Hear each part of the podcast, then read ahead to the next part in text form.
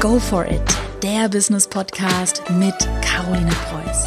Alles rund um Online-Marketing, Businessaufbau und das richtige Mindset. Herzlich willkommen zu einer neuen Podcast-Folge. Das ist jetzt auch Teil 2 von Alisas Podcast-Folge, denn ich habe heute einen sehr spannenden Gast und zwar die Alisa Bücher. Willst du dich einmal vorstellen? Wer bist du? Was machst du? Woher kennen wir uns? so viele Fragen auf einmal. Hi, ähm, ja, ich bin Alisa. Wir haben uns kennengelernt auf der EPX vor einer Woche. die habe ich moderiert, die Veranstaltung. Du hast da gesprochen. Ja. Und äh, ja, das, ich habe mich blitzverliebt.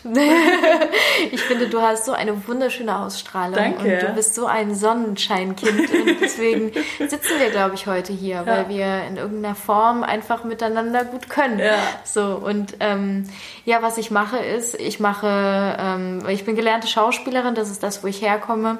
Und heute mache ich das Gegenteil von dem, was ich früher gemacht habe. Früher habe ich Masken angezogen und heute möchte ich mit Menschen gemeinsam ihre Masken ausziehen. Ich habe mhm. auch einen Podcast, der sich Naked nennt und genau darüber geht es halt ähm, um die Verletzbarkeit, um dieses wirklich authentische, wer bin ich eigentlich und was mache ich hier. Mhm.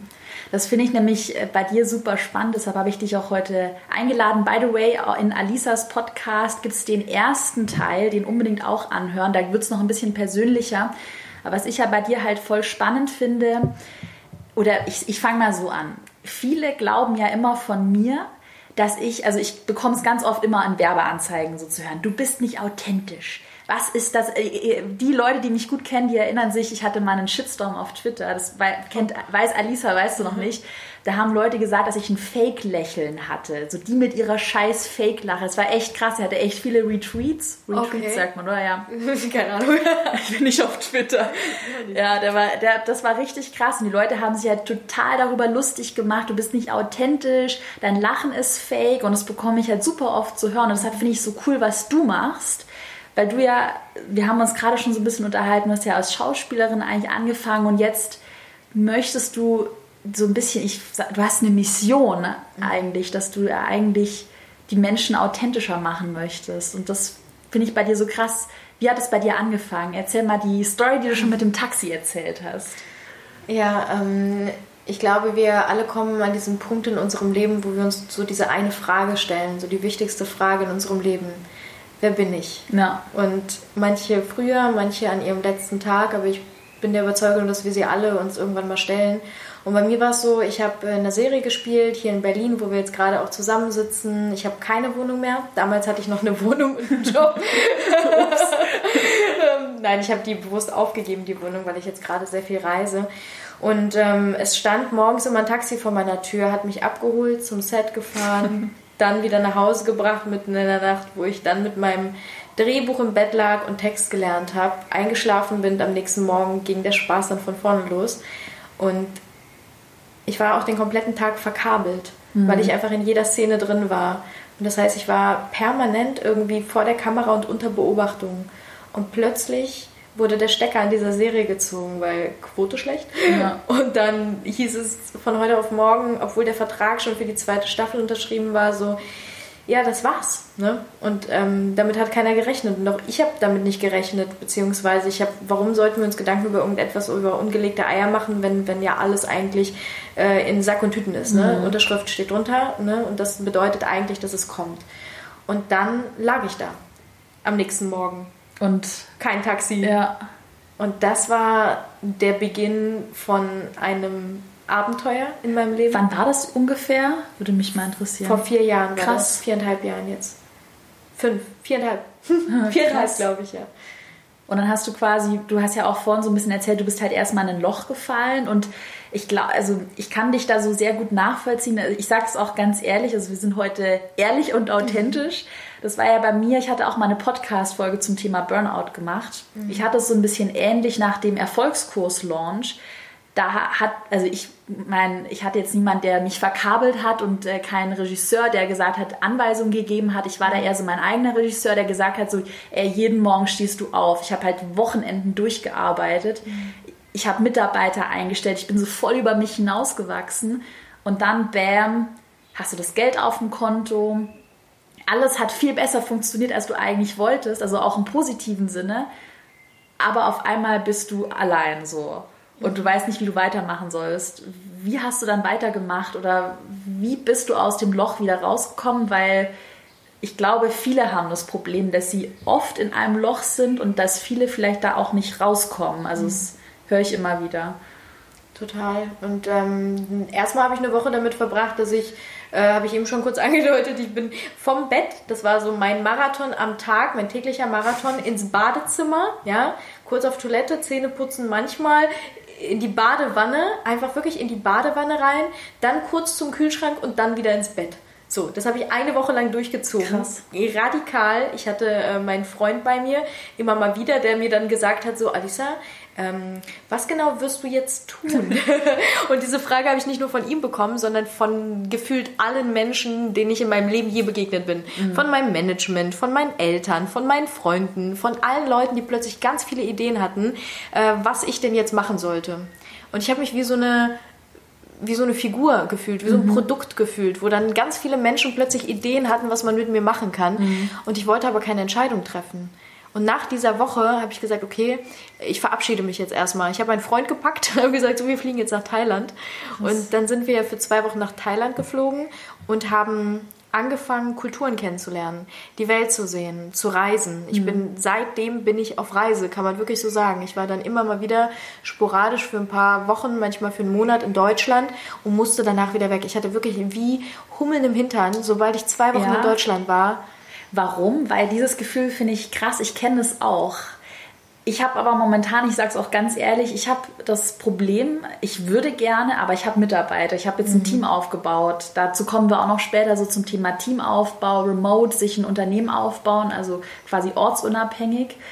Und ich mhm. würde das gerne und ich kenne dieses Gefühl, dass man immer weg will und immer woanders und ja, ja krass. Ähm, bei mir war es tatsächlich so, dass ich in Berlin, dadurch, dass ich sehr viel in Asien auch unterwegs war oder in Kapstadt war ich unterwegs und ich war auch in Townships und ich habe einfach mit ganz anderen, in, in ganz anderen Verhältnissen gelebt. Und plötzlich war ich wieder in Berlin, in der Großstadt, mhm. in meiner Wohnung. Und ich dachte, aber das bin ich nicht. Hattest du dann das Gefühl, dass so ein bisschen dein altes Ich zurückkommt? Das habe ich nämlich immer, wenn ich in meiner Wohnung bin. Ja. Definitiv. Und das war, und mir ging es dann so, okay, jetzt fängt wieder etwas an, wo man, man fühlt sich so weit weg davon. Ja. Man kommt wieder zurück und plötzlich kommen diese Erwartungshaltungen wieder und die Entscheidungen. Leute erwarten, dass mhm. man eine Entscheidung trifft. Ja. So, du warst doch jetzt lang genug weg was ja. machst du jetzt? Ja. Ne? Also man, man muss jetzt plötzlich wieder, das ist wie so diese Lücke im Lebenslauf, die muss doch geschlossen werden. Du kannst doch jetzt nicht die ganze Zeit durch die, durch die Weltgeschichte tingeln. Ja. Aber letztendlich war es für mich eine persönliche Entwicklungsreise, also die mich in ein größeres Wachstum gebracht hat, als ich jemals in irgendeinem Job äh, gekommen wäre. Sonst mhm. hätte ich mir all die Fragen, die ich mir in meinem Leben gestellt habe, mit Sicherheit nicht gestellt.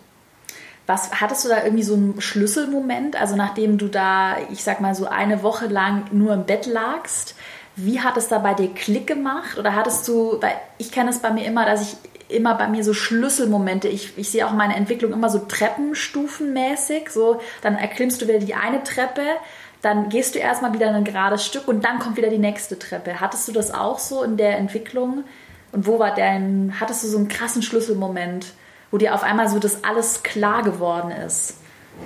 Es war nicht ein Moment. Ähm, die Geschichte wäre, glaube ich, zu lang, aber ich habe tatsächlich einmal in meinem Leben Gras geraucht und ich Krass. bin ein sehr sensitiver Mensch. und bei mir auch, wenn ich eine Cola trinke oder so, das ist dann schon, das hat Auswirkungen aus mein, auf meinen Körper so. Und ich habe echt, ich war fünf Stunden lang stoned und dann habe ich noch diesen einen Moment, wo ich dann wirklich auf der Toilette saß und mir plötzlich die ganze Welt, ich habe sie wirklich verstanden. Krass. Das war wirklich so, dass ich aus dem Görlitzer Park kam mit einem Freund, wo ich nicht mit gerechnet hätte, dass er irgendwie einen Joint dabei hat, wir uns an die Spree gesetzt haben. Ich das Tütchen komplett weggezogen habe, obwohl ich immer nur noch nie Gras geraucht habe. Und dann äh, sind wilde Sachen passiert an diesem Tag. Es war mitten am helllichten Tage. Und dann habe ich gedacht, okay, krass, also ich habe die Politik verstanden, ich habe mich verstanden, ich habe verstanden, was ich will und was ich jetzt tun muss. Ich weiß nicht, ob das der Auslöser war dafür, dass ich auf Reise gegangen bin.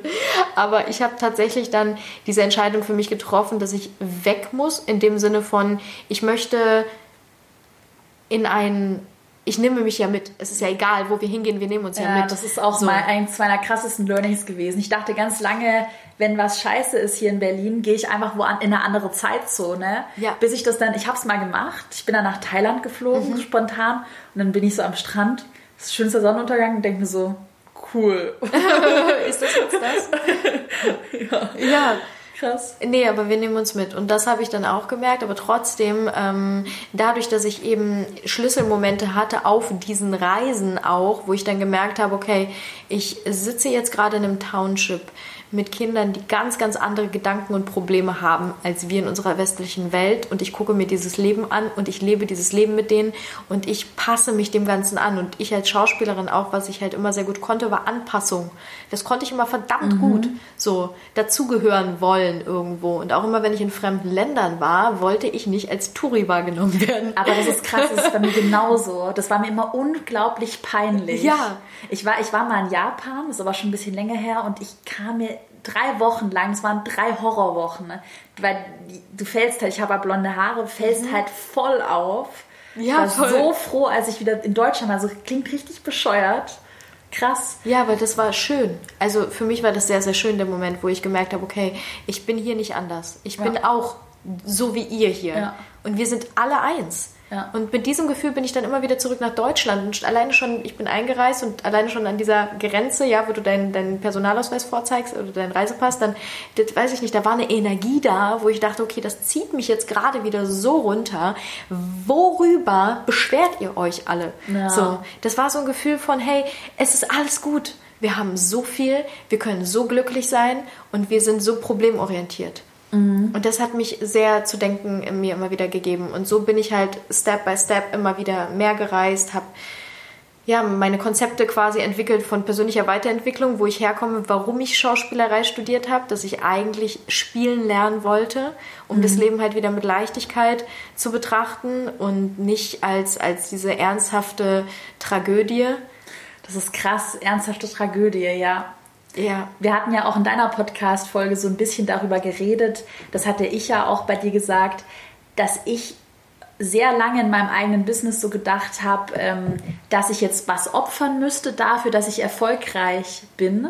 Also quasi, ich muss jetzt Schlaf opfern oder ich muss vielleicht Freundschaften opfern oder ähm, ja, ja, ich habe halt wenig Sport gemacht und sowas, habe halt nicht gesund gelebt, ehrlich gesagt. Und äh, hatte dann auch tatsächlich immer so gedacht, ja, das ist halt ein trauriger Film, so. Also so Ja. ganz komisch. Und dann irgendwann mal hat es bei mir Klick gemacht, das ist aber noch gar nicht so lange her. Und ich denke mir so, ganz ehrlich, ist doch cool, jeden Tag zu leben. So, ist doch, wa- warum musst du immer alle, warum müssen die immer alles so negativ sehen? So, fang einfach an und sehe das irgendwie so als Geschenk. Aber es hat bei mir auch voll lange gebraucht irgendwie. Ja, weil wir, und ich fühle dich da so sehr, weil wir halt in dieser, in dieser ähm, Gesellschaft groß werden, wo es letztendlich darum geht, okay, wir messen uns an bestimmten Dingen und du musst erstmal das erreichen, damit du auch sagen kannst, okay, ich bin jetzt happy. Ja, Aber darum geht's nicht.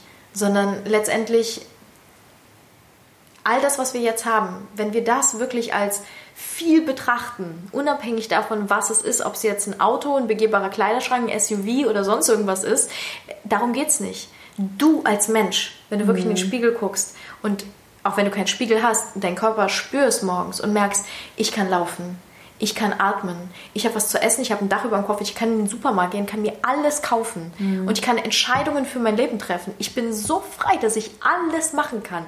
Oh mein Gott, das ist unfassbar. Wir sind so reich in all dem. Hattest du mal, das würde mich bei dir interessieren, weil das tatsächlich, also dieses, diese Freiheit, dass man eigentlich alles machen kann, was man will. Bei mir war das so, dass mir das, also ich, ich beschreibe das immer so, klingt auch so blöd, dass ich immer Nebel vor den Augen hatte, auch als ich, als ich noch Abi gemacht habe, als ich dann angefangen habe zu studieren. Also ich dachte ganz lange, man, wirklich, ich dachte lange, ich muss jetzt den BWL Bachelor machen, dann mache ich den Master, ich brauche halt gute Noten.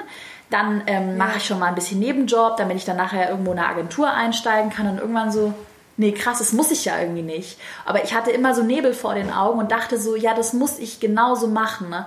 weil das so Erwartungen sind von anderen oder ja, weil das irgendwie, weil ich mir das so, weil ich dachte, das ist der einzig richtige Weg und ich Ja. gar nicht begriffen habe, dass es noch was anderes gibt. Hattest du sowas auch oder Voll. Ja. Klar, ich habe Äh, nach der Schule habe ich erstmal in der Förderschule gearbeitet mit körperlich und geistig Behinderten und ich habe Mädchen betreut. Ähm, und das war für mich wie so ein Projekt, das ich abgeschlossen habe. Nach äh, diesem Jahr, die ich sie betreut habe, konnte sie danach auf eine normale Schule gehen. Sie war nämlich nicht körperlich behindert, sondern sie hatte eine psychisch-emotionale Störung, kam halt aus dem sozialen Brennpunkt, ist dort groß geworden und so. Und letztendlich war das für mich wie so ein Projekt, das ich abgeschlossen habe. Und dann habe ich mich gesucht und wusste nicht, okay, aber was mache ich denn jetzt? Entweder mhm. ich studiere jetzt irgendwas, aber ich wollte Praxis, ich wollte mhm. was tun wirklich. Und dann dachte ich, das Einzige, was ich wirklich kann, ist Menschen spüren. Deswegen bin ich Casting-Redakteurin geworden, weil ich wusste, da kommt jemand in den Raum. Ich kann über die Person innerhalb von fünf Minuten ein Buch schreiben weil ich so viele Dinge Krass. wahrnehmen kann. Und ich wusste noch nicht mal, dass es den Job gibt. Ich kannte niemanden, der in diesem Bereich gearbeitet hat, der beim Fernsehen gearbeitet hat oder sonst was. Es war wirklich eine komplett intuitive Eingebung. Und alle haben mir damals gesagt, als ich generell auch beim Fernsehen angefangen habe, Alisa, mach doch was Vernünftiges. Ja, also was soll denn das? Bei mir auch. Irgendwas mit Medien. Ja. Studier doch erstmal was. Und dann habe ich tatsächlich ja Schauspielerei studiert und selbst da haben mir alle gesagt, du Schauspielerin, das Echt? war für mich im Leben nicht vorstellbar. Ich war, ich war, du hättest mich im Leben nicht auf eine Bühne bekommen. Das war Ernsthaft? für mich furchtbar. Du bist für ja. mich so das geborene Bühnennaturell. No way. Überhaupt nicht. Das war für mich schrecklich. Das war der größte Schmerz. Das war meine größte Angst, vor Menschen zu reden. Ja, das hätte ich jetzt nie gedacht, weil ich habe dich ja auf der EPX, also wir haben auch gerade gesagt, da haben wir uns ja kennengelernt und du, ich habe echt Hochachtung. Ich dachte, habe dich echt auf der Bühne gesehen und dachte so krass. Das war so mein Gedanke, so wow. Danke von Herzen. Ja, Riesenkompliment. Aber dadurch, dass ich heute Freiheit habe und dass ich es genießen kann. Und früher war das für mich furchtbar, weil ich mir hunderttausend Gedanken gemacht habe. Wovor Impro. hattest du Angst? Also, weil ich glaube, das ist jetzt auch was viele, die auch meinen Podcast schon länger hören, ähm, wo viele Frauen auch bei mir in der Community das Problem haben, dass sie sich nicht trauen, mhm. dass sie nicht machen und wir haben auch bei dir darüber geredet in deiner Folge, so wie geht man auf eine Bühne, wie traut man sich, dass mehr Frauen auf Bühnen kommen. Was hat es bei dir da irgendwie Klick gemacht oder wie bist du dann trotzdem? Weil du bist, wenn man dich wirklich auf der Bühne sieht, das ist echt krass man denkt, ich dachte mir so, okay, krass, Caro, wenn du dachtest, du kannst gut reden, dann. wow, ja, das ist ein Riesenkompliment für mich, ja. wirklich. Danke von, das berührt mich auch total, weil wenn ich echt daran zurückdenke, das war für mich so, ähm, ich habe diese Entscheidung für mich getroffen und ich habe das auch durchgezogen und ich, ich bin mir, ich bin überzeugt davon, ich war immer diese Maschine, die einfach Leistung bringen wollte. Ich wollte nicht, dass jemand merkt, was in mir los ist. Das mhm. heißt Impro-Theater oder so, ja, so Sachen, wo du auf die Bühne gehst und dann musst du irgendwas spielen, du hast keinen Leitfaden. So. Und was ist, wenn du mhm. nicht lustig bist?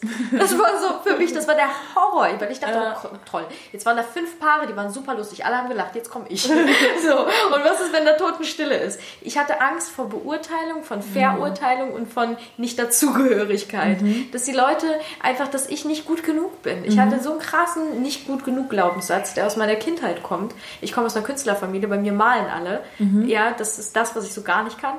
Und ich habe mich immer gefragt, okay, und was mache ich? Ja? ja. Wer, was soll ich hier? Ja. Und mein künstlerisches Talent hat sich quasi auf andere Art und Weise geäußert. Ich bin, ich bin totaler Künstler, aber ich habe einfach äh, den Weg dorthin finden müssen, indem mhm. ich durch diese größte Angst, die ich hatte, durchgegangen bin. Indem ich mich Tag für Tag für Tag auf diese Bühne gestellt habe. Und der Angst sich Kamera. stellen. Ja. Also ich glaube, das ist jetzt auch gerade auch, weil viele, auch gerade die meinen Erfolgskurs mitmachen, das ist ja der Online-Kurs über Online-Kurse, das ist schon echt eine harte Nummer, weil ganz, also es ist erstmal so, du hast Fachexpertise, das heißt, du machst einen Online-Kurs zu einem Thema, wo du gut bist und dann in Woche sieben sage ich dir, jetzt musst du sprechen vor der Kamera, jetzt musst du verkaufen. Und das war bei mir auch so, dass ich nicht, ich konnte nicht sprechen. Ich konnte es einfach nicht. Ich schwöre dir, wir machen jetzt auch gerade das Interview frei, ohne Notizen. Ja. Wir haben uns auch nicht so viele Gedanken davor gemacht. Das hätte ich davor niemals gekonnt. Ja. Vor zwei Jahren nicht. Ja. Und das ist auch immer so blöd. Ich weiß nicht, ob du noch einen anderen Tipp hast, aber der einzige Tipp, den ich dann immer geben kann, ja, einfach machen. Einfach jeden Tag machen. Und mit so einer Einstellung daran gehen, dass es ja, ist, ich sage das auch immer in meinem Podcast, es ist immer besser, was zu machen, als wenn man gar nichts macht. Ja, also total mit Leichtigkeit, einfach das Ding als Komödie zu sehen und nicht als ja. Tragödie. Für mich ist alles, was ich mache, ich nehme mich einfach nicht zu ernst. Ja. Das heißt, auch wenn ich äh, CEO von einer großen Firma oder sonst was bin oder was weiß ich mit Barack Obama mich unterhalte, ähm, alles easy. Der Gedankentank, der war ja tatsächlich da und ja. ich habe auch mit Oma Obama und sowas gesprochen, weil es ist wirklich vollkommen ja. egal, was für Leute heute vor mir sind. So, ich habe einen riesen Respekt, aber ich bin ein Mensch, der einfach anderen Menschen auf Augenhöhe begegnen möchte. Ja. Und wenn ich weiß, dass wir alle Menschen sind und dass egal, was mir auch passiert, mhm. ja, wir haben sogar tatsächlich in der Schauspielschule geübt, auf die Bühne zu fallen, ja, so dass du, dass du darauf vorbereitet bist. Und bei mir ist es so, ich visualisiere den Moment, bevor ich auf diese Bühne gehe. Mhm. Ich gehe das schon durch in einer Hypnose. Ich bin auch Hypnosetherapeutin mhm. und ich mache das auch mit mir selbst. Also mir dient das total, dass ich all das mhm. durchgehe und weiß, ich mhm. habe ein richtig gutes Gefühl, mhm. weil ich bin in meiner Vision schon runtergegangen und alles hat wunderbar funktioniert. Und du kannst das. Und ich kann das und das macht mir Spaß und darum geht es mir. Ja. Dass mir die Dinge Spaß machen. Und vor allen Dingen mich nicht zu ernst zu nehmen und zu denken, es geht hier um mich. Es geht nicht um mich. Mhm. es geht auch um niemanden, der auf dieser Bühne steht. Es geht um das, was du dankbarkeitshalber mitgeben darfst den Leuten. Es geht mhm. um deine Botschaft, die du rausgibst, damit du Leuten einfach die Hand reichen kannst an dem Punkt, wo, über den du gegangen bist, über eine Welle, über die du mhm. getreten bist, so, wo vielleicht andere Leute, die im Publikum sitzen, einfach noch nicht entweder waren oder es noch nicht geschafft haben. Mhm. Und vielleicht kannst du eine Inspiration dafür sein und einfach zu teilen aus dem pursten Herzen heraus, mhm. weil es deine Leidenschaft ist. So, und dann ist egal, wie du aussiehst, ob du stolperst, äh, ob du stotterst, ob du sonst irgendwas, ist mhm. vollkommen egal. Ja, ich glaube, da machen sich aber auch ganz viele, ich denke auch gerade ähm, an eine amerikanische Unternehmerin, die ziemlich cool ist, die macht auch Online-Kurse und äh, ich weiß, ich kenne sie nicht persönlich, aber ich weiß von ihr, dass ihr, also ich weiß nicht, ich glaube, eine ihre Gesichtshälfte ist ein bisschen gelähmt oder ein Muskel und ihre, ihr Mund hängt ein bisschen nach unten, aber nicht, nicht krass. Mhm. Und sie hat einmal gesagt in einem Interview, dass sie immer, sie hat sich nie in der Kamera gezeigt, weil sie immer dachte, dass andere, dass es ganz schlimm wäre. Und ich schaue mir ihre Videos an und du denkst halt, ja, ihr Mund hängt ein bisschen nach unten, aber so, es geht ja darum, was sie sagt. Und ja. was sie sagt, ist so geil, dass es ihr Mund doch total egal ist. Also ich glaube, man macht sich da auch immer selber so einen Stress. Mhm. Ich habe mir auch für immer ich, Fun Fact, ich weiß nicht, ob das viele von mir wissen, ich glaube, ein paar wissen es, ich habe mir immer mega Gedanken über meine Nase gemacht. Mhm. Dass meine Nase zu groß wäre, dass sie nicht gut genug aussieht. Ey, wirklich hatte manchmal richtig Paranoia. Kenne ich. Richtig krass, richtig krass also weil viele denken ja auch von mir so, die, die ist so perfekt. Das bekomme ich halt immer, weiß nicht, ob du sowas auch zu hören bekommst. Ich bekomme halt ganz oft immer so das Vorurteil, ja, klar, weil du bist ja jung, mhm. du hast ja keine Kinder, du bist ja, ja irgendwie ja. hübsch. Aber jeder hat halt so seine Probleme und bei mir war das halt ganz lange die Nase, dass ich da, manchmal dachte ich, ohne Spaß, so ich kann nicht erfolgreich sein wegen ja. meiner Nase oder ich, ich mhm so, ich weiß nicht, ob du das irgendwie fühlst, aber. Voll! Ich habe das mit meinen schiefen Zähnen, total. Aber guck mal, das wäre mir gar nicht aufgefallen. Ja, und das ist genau der Punkt, weil wir ja. haben selber Krass. quasi irgendetwas, wo wir denken so, boah, hätte ich doch damals diese Entscheidung für diese scheiß Zahnspange getroffen mit 16 ja. und ich habe mich vehement dagegen gewehrt. Und das war so, hey, nein, I deal with it today. Ja, genau. So, das, ich, das ja. bin ich und das bist du. Ja. ja, und dir, deine große Nase ist für dich eine große Nase, die für jemand anderen eine klitzekleine Nase ist. Was heißt groß und klein, was ist besser, größer oder klein, das ist vollkommen Wurst. Es kommt auf die Ausstrahlung an. So. Das finde ich nämlich auch krass. Also mhm. ich, ich mache mir halt auch so viele Gedanken darüber, gerade weil die Diskussion bekommst du ja wahrscheinlich auch täglich mit, so auf Instagram hast du halt perfekte Insta-Models. Was ist halt eigentlich so Schönheit? Und dann das ist auch immer so, was ich so immer versuche mitzugeben, es kommt ja auf deine Ausstrahlung an. So, ich lächle halt viel. Mhm. Okay, manche sagen, es ist fake, aber es ist nicht ja, fake. Das kann ich beurteilen und ich kann wirklich nur sagen, hey, du ja. Das ist krass, oder? Aber ich glaube auch ja. da, also das, das hat mich echt geschockt, dieser Shitstorm, um nochmal mhm. auf den Anfang zurückzukommen. Ich dachte so, hä? Jetzt haten mich die Leute dafür, ja. dass ich lache. Und ja. ich, ich, lache halt, dass man meine Zähne sieht. Also ich, ich kann, jeder, der mich kennt, ich kann halt nicht anders lachen. Ne?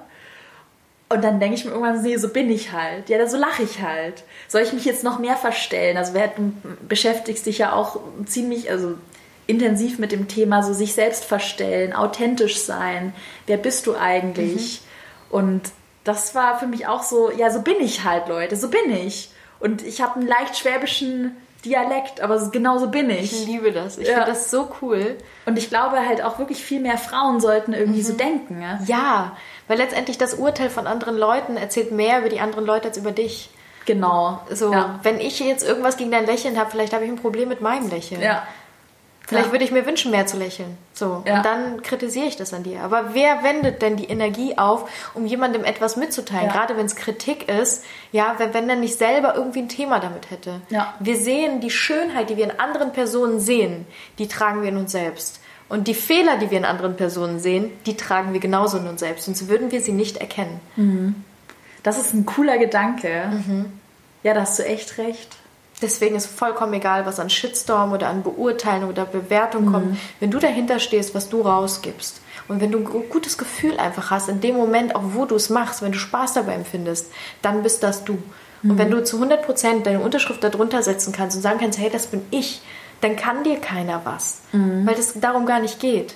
Du wirst dann auch Menschen in dein Leben ziehen, die das an dir sehen, die das wertschätzen, die Caro, wie sie ist. Mhm. So, ohne ein Fake irgendwas, ich muss jetzt was verkaufen, sondern einfach nur du als Mensch mhm. und du hast deine Skills und du bist verdammt gut in dem, was du ja. machst. Und wenn du dir das immer wieder bewusst machst, vollkommen egal, was irgendwelche Leute da draußen, ja. dann sollen sie woanders hingehen. Ja. Und auch zu diesem Punkt eben noch, ich habe einen sehr guten Freund, Felix Tönnissen. Oh ja, den kenne ich, also ich kenne ihn nicht persönlich, aber ich finde ihn cool. Der ist ganz fantastisch und das war so witzig. Heute schickt er mir äh, sein, sein neues, der hat da irgendwie ähm, wie ein kleines Spiel rausgebracht, wo man sein Glasauge sucht. Felix hat kein Glasauge. Ich, das habe ich halt mal auf Instagram gesehen, aber ich habe es ich nicht so verfolgt. Was, was ist mit seinem Glas? Was war da? Felix hat äh, ein Auge, der, das seit seiner Geburt quasi so ein bisschen äh, zur Seite steht. So. Und das, hey, das mir viele, aufgefallen. Und voll viele Hä? Leute, die fragen Echt? immer, Felix, hast du ein Glasauge? Und das ist auch der meistgesuchteste Begriff bei, bei äh, Google. Echt? So Felix Turner ist ein Glasauge. und jetzt hat er dann, und der macht eben dieses, diesen Makel quasi zu seiner größten Stärke, ja, zu seinem Alleinstellungsmerkmal. Ja. Macht da ein Videospiel drüber. Der macht es lustig, ja. Der ist, der nimmt sich nicht zu ernst. Letztens hat er eine Kochshow gemacht, so aus Spaß, sein Lieblingsgericht, ja. Und er ist ja auch Startup-Coach, weißt du. Und da geht es auch um Marketing. Er hat jetzt gerade ein Buch rausgebracht und so weiter, weißt du. Und letztendlich, hey, es geht darum, dass du einfach mit Humor die Dinge betrachtest. Ja. Und du bist das, ja? ja. Und auch du hast deine Marke, kannst auch über deine Nase reden. Wenn ja, sie ja. dich wirklich stört, dann kannst du zu den Mädels sagen, hey, weißt du was, ich hatte jahrelang eben Probleme mit dieser Nase und ich verstehe dich, ich fühle dich. Wir alle haben das, wir alle. Vollkommen egal, wer vor dir sitzt. Alisa, wir haben ja schon vorhin, das war noch am Ende, das haben wir gar nicht in den Podcast reingekattet, zum Thema Unternehmensaufbau. Haben wir auch ähm, schon vorhin, hast du so ein bisschen angedeutet, darüber weiß ich jetzt selbst auch noch gar nichts, dass du auch Mitarbeiter hast. Du hast ja momentan, also wenn wir dein Business, das ist ja ein Business, du machst es ja nicht just for fun auf deinem Instagram-Account, du musst ja irgendwie Geld verdienen. Hast ja früher Schauspiel gemacht ähm, und momentan machst du Coachings, das weiß ich. Online-Kurs in Planung eventuell. Mehr sage ich jetzt erstmal nicht dazu. Aber wie hast du dir dann dein Unternehmen aufgebaut? Du sagst ja, du reist sehr viel. Mhm. Und was machen deine Mitarbeiter? Wie sieht das bei dir aus? Also aktuell ist es so, dass wir für uns, wir sind ja jetzt gerade hier in Berlin, eine Struktur etablieren, dass wir von überall aus arbeiten können. Das heißt, dass meine Mitarbeiter frei sind und dass ich auch frei bin. Weil ich mhm. habe für mich halt wirklich die Entscheidung getroffen, ich bin niemand, der in einem Büro sein kann und der vor allen Dingen diesen einen festen Ort hat, mhm. weil ich bin gerne am Meer und ich bin mhm. einfach Künstler, ich bin Kreativkopf und ich brauche die Natur und die Freiheit. Mhm. Und trotzdem ist es für mich mich auch wichtig, ein Team zu haben, wo man weiß, man kann Dinge delegieren. Das bedeutet, jeder hat seine Aufgaben, die er mhm. liebt. Ne? Ich habe so meine Aufgaben, die ich liebe und wir sind aber trotzdem bei uns alle gleichwertig. Mhm. Das heißt, es ist nicht so dieses Ich bin Chef. Chef, ja. Uh -uh. Das, darum geht es gar nicht. Es geht mhm. darum, jeder kann äußern, was er gerade hat.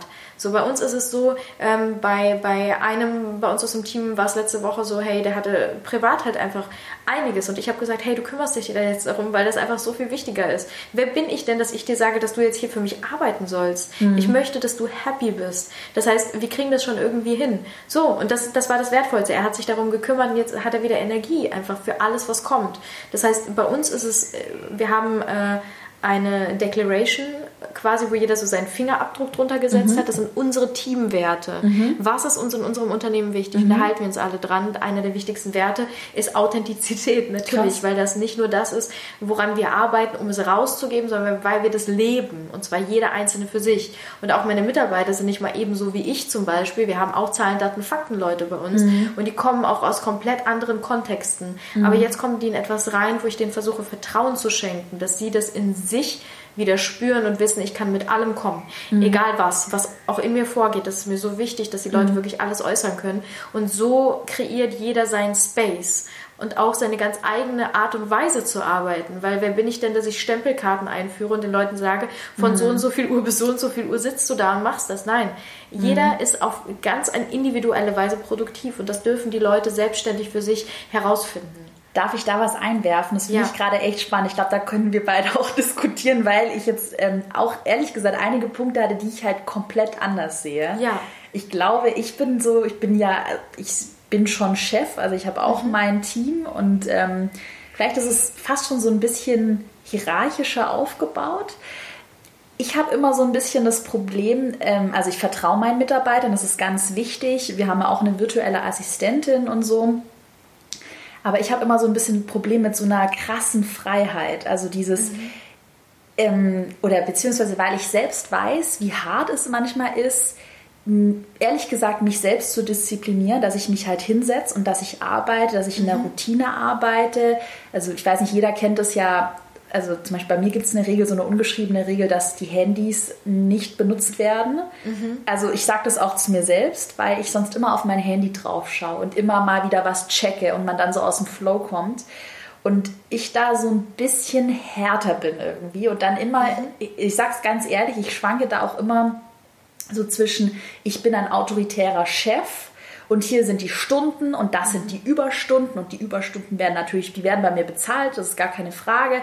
Aber so, jetzt haben wir Feiertag, da wird nicht gearbeitet, also wir sind mhm. da schon vielleicht ein bisschen altbacken. Und ich tue mir da immer total schwer, die Verantwortung für die Arbeitsweise an meine Mitarbeiter abzugeben. Mhm.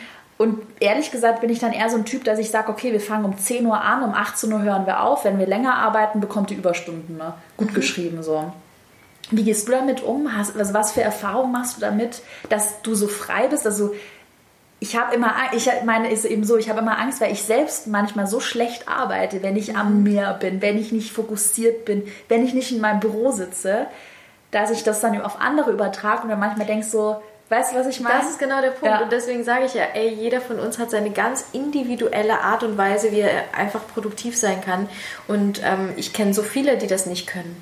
So, und für mich geht es eben in einem Büro nicht. Und da ist es so wichtig, dass wir uns aber auch als Individuen akzeptieren und respektieren. Das heißt, ich habe Leute, die natürlich ganz unterschiedlich sind, mhm. die anders sind als ich. Und das ist das Schöne daran, mhm. weil wir eben dadurch eine schöne Synergie ergeben, wo jeder halt einfach auf seine Art und Weise in dieses Konstrukt passt, ne? weil er die Aufgaben übernimmt, die er liebt. Deswegen kommen wir zusammen, auch in einem Team.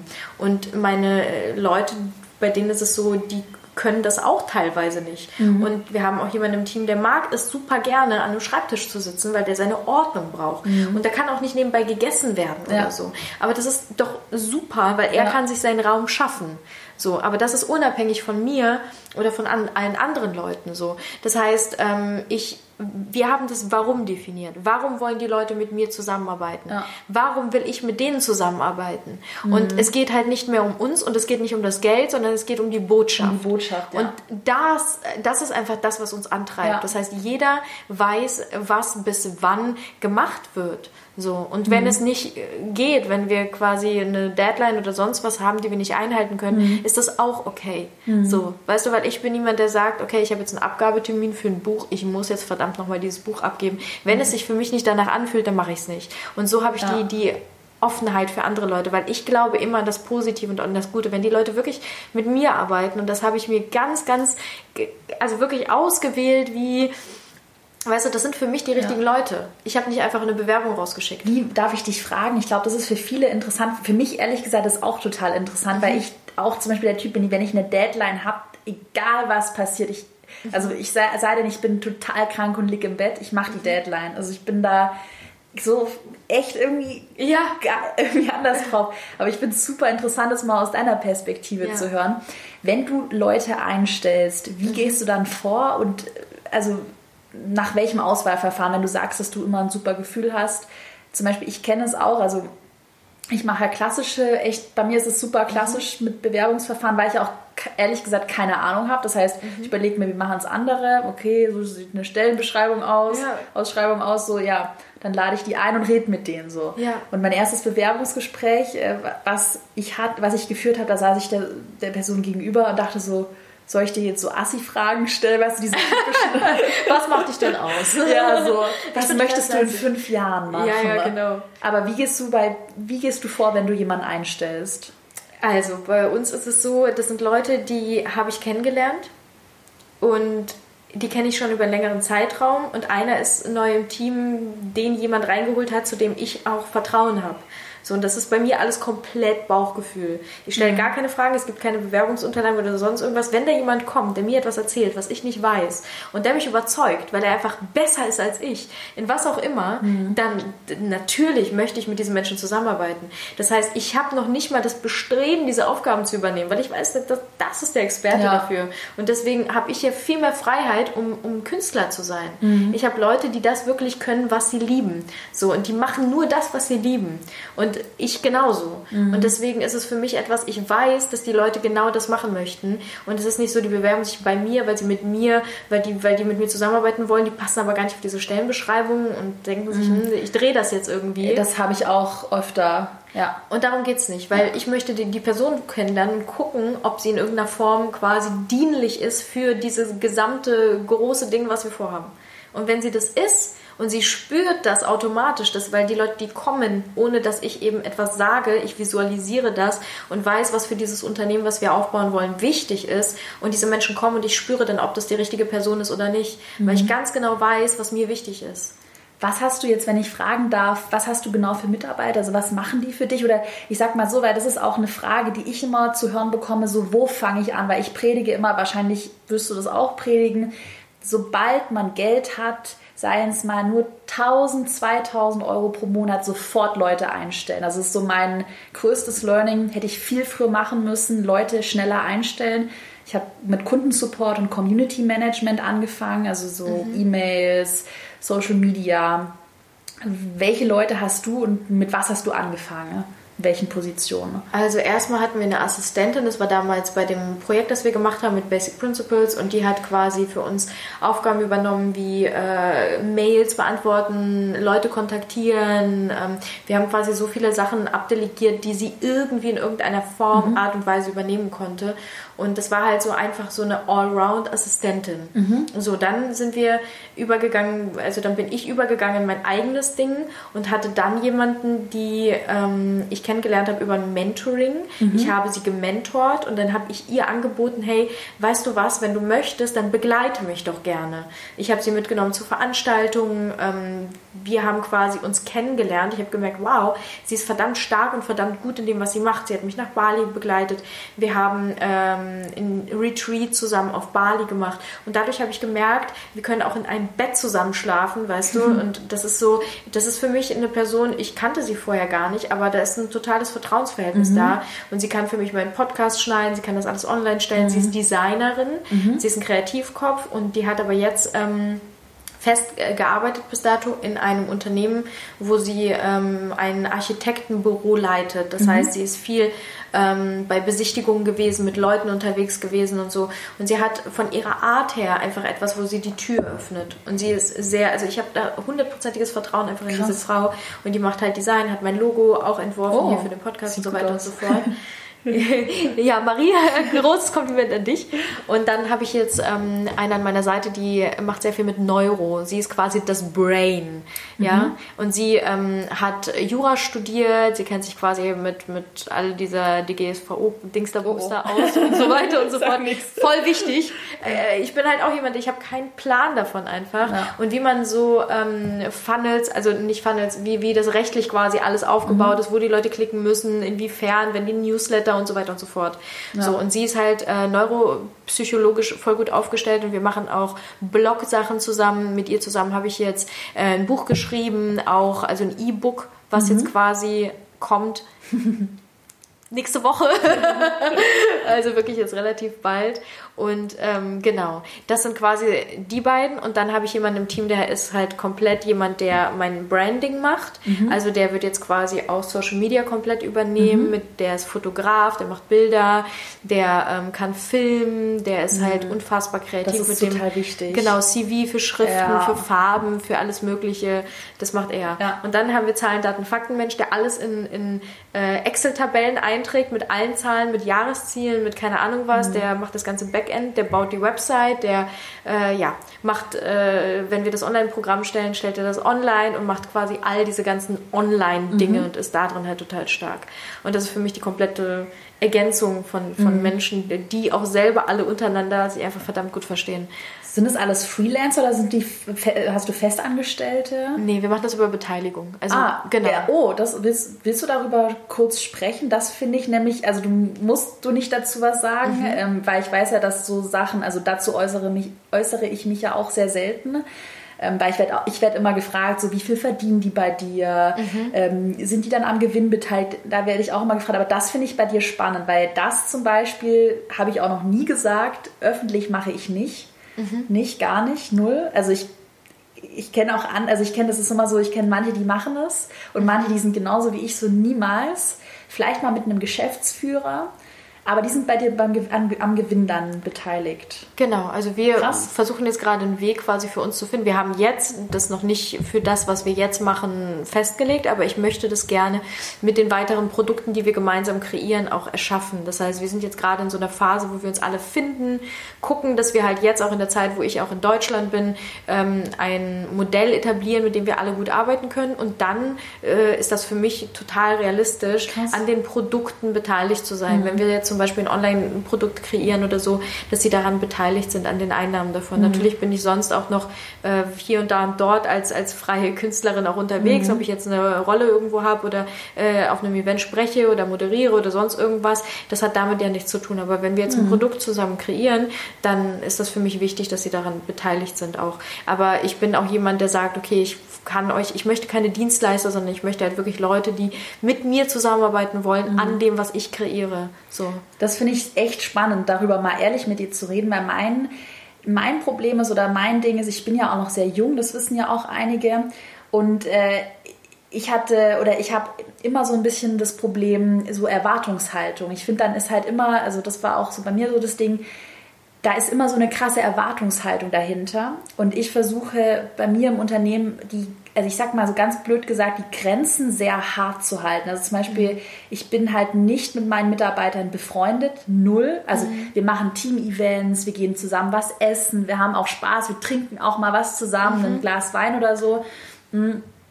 Aber es ist schon bei uns sehr stark abgegrenzt, ähm, weil, also auch vielleicht so ein bisschen Selbstschutz, auch für die mhm. Mitarbeiter von mir, weil ich bin halt so jemand, ich arbeite egal wann, ey. Mhm. Wenn es nach mir ging, wir haben Samstag einen Hater-Kommentar, muss er beantwortet werden. Ja. Und das ist zum Beispiel so, wenn ich weiß, okay, nee, es gibt keine Gewinnbeteiligung, es ist mein Unternehmen, mhm. ich trage die Verantwortung, dann bin ich dafür verantwortlich, dass der am Samstag gelöscht wird, weil meine Mitarbeiter nicht online sind. Also es ist bei uns so, mhm. wenn die Feierabend haben, werden sie nicht genervt. Mhm. Und für mich war es halt total schwierig, weil am Anfang dachte ich so, ihr müsst doch mitmachen, ihr müsst doch dabei sein, mhm. wir müssen es doch gemeinsam schaffen, bis ich gemerkt habe, dass das so ein Run irgendwie ja. ist. Also ich dachte auch, für vielleicht mache ich das mit Gewinnbeteiligung mehr, vielleicht kann man dann ähm, die Mitarbeiter auch mehr motivieren und ich dann irgendwann so gemerkt habe, so nee, cool down, Caro, wenn es am Wochenende was reinkommt, was doof ist, wenn was passiert, du bist halt verantwortlich. Also ich mhm. bin verantwortlich und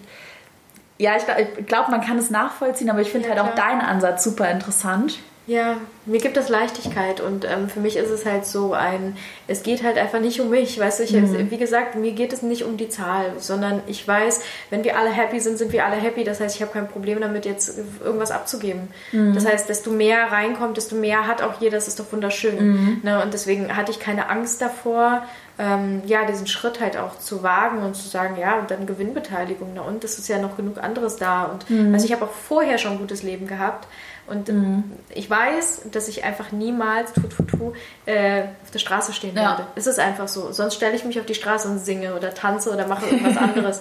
Ich habe, glaube ich, schon viel gesehen, was das angeht und war einfach schon an, an Punkten in meinem Leben und auch an Orten, wo ich gemerkt habe, okay, für mich zählt was anderes und deswegen kann ich einfach freiere Entscheidungen treffen für mhm. mein Business, für andere Menschen, einen Respekt einfach dafür haben. Und, und weißt du, wenn, wenn irgendjemand von denen sagen würde, hey, ich, das ist nicht mehr mein Ding und die mhm. Freiheit Freiheit steht ja jedem offen. Das heißt, sie mhm. wissen ja, dass sie es äußern können in dem Fall. Das heißt, ich verlasse mich halt auch darauf, dass die Leute einfach ehrlich mit mir sind. Dann ist das fein. Weißt mhm. du, da mhm. kommt wer, wer anderes, mhm. der, der in irgendeiner Form halt wieder Lust hat, äh, da etwas zu kreieren gemeinsam. Mhm. Weil für mich ist es halt auch ein Spiel, aber es geht ja. nicht darum, ähm, irgendwo hochzuklettern, an ein Ziel zu erreichen, sondern mir geht es einfach darum, eine geile gemeinsame Zeit zu haben. Mhm. Weil das ist für mich Leben. Und ich lebe mein Unternehmen, ich lebe all das, was ich mache und es macht einfach Spaß.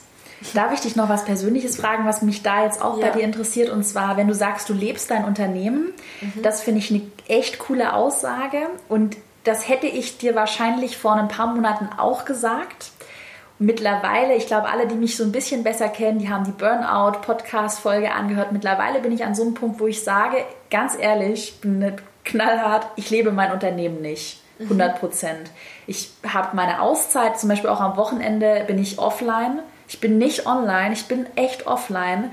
Ähm, du hast mir auch am, wann hast du mir geschrieben? Am Sonntag, am Samstag hast du mir geschrieben und das war für mich auch so was, was an mein Unternehmen geknüpft war. Das heißt, ich habe dir am mhm. Samstag nicht geantwortet auf WhatsApp, mhm. weil das für mich sowas, ich antworte da nicht. Ich weiß, das ist für mich so ein bisschen Selbstschutz. Ähm, Hast du manchmal bei dir so das Gefühl, dass du ähm, da gar keine Trennlinie mehr hast zwischen Arbeit und frei, also Arbeit und Privatleben oder ist mhm. das dir nicht mehr so wichtig oder wie gehst du damit um? Weil ich glaube, das Problem haben ganz viele. Ich habe das auch vor kurzem bei einer Coaching-Kundin von mir gehört, so das böse Social Media, wie du machst am Wochenende, mache ich schon ab und zu mal eine Story oder im Urlaub. Mhm. So knallhart bin ich nicht, dass ich dann zwei Wochen offline bin. Ähm, wie gehst du damit voll, um? Voll. Also ich äh, verstehe das auch total und ich finde das so cool, dass du da deine Prinzipien auch hast für dich. Und bei mir, ich habe ja genauso meine Prinzipien. Vor 12 Uhr ist einfach, äh, mache ich keine Termine ne? und mhm. auch nicht mit, mit meinen Mitarbeitern oder sonst irgendwem. Das ist einfach goldene Regel bei mir. Ja. Und ähm, das heißt, ich äh, beginne den Tag einfach so, wie es mir passt. Und ich gucke nicht in mein Handy. Wenn ich in mein Handy gucke, dann gucke ich in mein Handy. Wenn ich Lust drauf habe, irgendwie zu antworten, antworte ich. Wenn nicht, dann nicht. Aber das ist halt so, ich habe da für mich so, ich, ich weiß, was mir wichtig ist. Das heißt, ähm, mich bringt es nicht mehr aus einem Konzept, wenn ich irgendwie jetzt eine wichtige Mail oder sowas bekomme, dann kann ich bis 12 Uhr warten. Ja. Also, ich glaube, das ist ein super Punkt, dass man sich nicht so getrieben fühlt. Hast du dich früher auch manchmal getrieben gefühlt? Total, so? mhm. total. Ich war, das war ich in Person, Perfektion. Ja, ja also ich musste ich alles perfekt machen. ja. Und äh, das war so, was ist die Erwartungshaltung? Was kann ich dafür geben und wie kann ich es dann noch optimieren? Ja. So, weil es einfach nie gut genug war. Weil ich den Glaubenssatz halt auch in mir hatte. Ne? Ich bin nicht gut genug. Das heißt, wenn das nicht gut genug ist, dann bin ich nicht gut genug. Mhm. Aber das eine hat mit dem anderen ja gar nichts zu tun. Das heißt, für mich heute in dieser Leichtigkeit ist es so, und natürlich habe ich heute auch immer wieder, das habe ich gestern noch zu meinem Freund gesagt, ich so, hey, ähm, das ist so, puh, das ist anstrengend gerade, weil ich will viel, aber ich möchte jetzt gerade auch einfach sagen, ich mache nichts. Ja, das kenne ich. So, und das, das nehme ich mir aber auch. Ich bin dann ganz bewusst so, dass ich mich in die Sonne lege und einfach ein Buch lese, weil ich mir denke, ich bin mir das wert und das, es, es rennt nichts davon. Das heißt, ja. ich habe nicht mehr das Gefühl, irgendwo hinrennen zu müssen, wie so ein Rennpferd an ja. einem Ziel, sondern es ist so, es entsteht alles in seiner ganz eigenen Geschwindigkeit. Mhm ganz organisch. Ja, so. Äh, das ist super, was du sagst, so mit einem Buch sich hinlegen. Das mache ich nämlich auch mittlerweile immer öfter. Mhm. Und ich hatte echt mal eine Zeit, wo ich gar nichts mehr gelesen habe, weil ich immer, ich glaube, das können ganz viele nachvollziehen, du wahrscheinlich auch, ja. ähm, weil ich immer so das Gefühl hatte, wenn ich jetzt was lese, könnte ich in der Zeit ein Selbstoptimierungsbuch lesen. Wenn ich jetzt einen Roman lese, mhm. könnte ich in der Zeit mir einen Online-Kurs anschauen oder an meinem eigenen Projekt arbeiten, eine Podcast-Folge aufnehmen.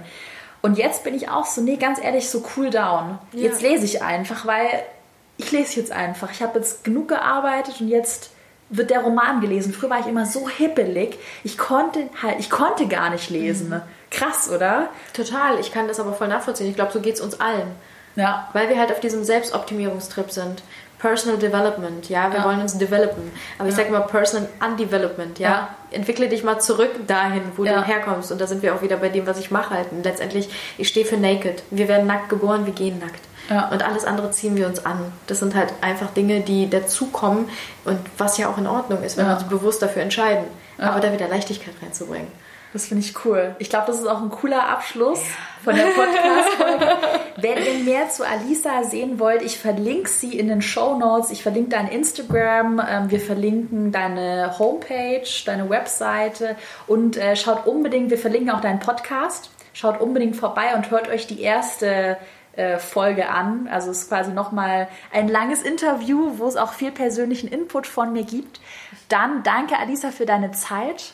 Und äh, ich hoffe, wir machen bald wieder mal was zusammen. Super gerne. Vielen Dank an euch alle, dass ihr bis hierher zugehört habt. Sagt mal gerne, schreibt mal in die Kommentare, wer bis hierher zugehört hat. Gebt auf jeden Fall fünf Sterne, wenn du jetzt bis hierher dabei warst, weil es war echt ein langer Podcast. Und danke dir, Caro, für deine Arbeit. Sehr gerne. Danke. Ciao, ciao. Ciao.